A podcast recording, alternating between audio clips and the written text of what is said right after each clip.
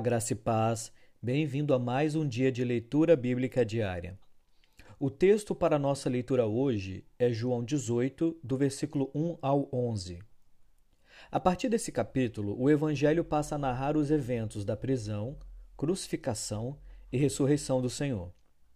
O trecho que lemos descreve o momento em que, após sair do cenáculo, Jesus vai ao jardim do Getsemane com os seus discípulos. Judas Iscariotes levou o grupo dos fariseus com os guardas dos sacerdotes e os soldados romanos para prender Jesus.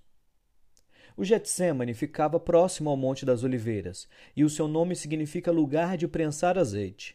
Ali, ao ser procurado pela escolta, não foge, nem se esquiva, mas com coragem diz a todos que é ele o próprio a quem eles procuravam.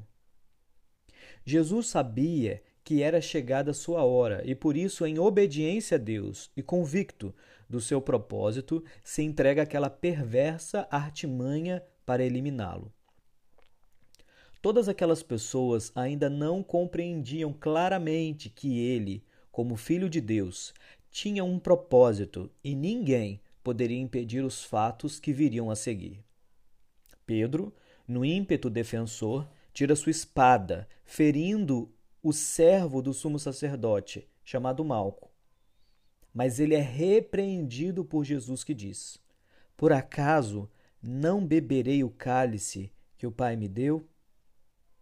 Aqui quem falou foi o pastor Marcelo Alves. Um grande abraço, Deus te abençoe.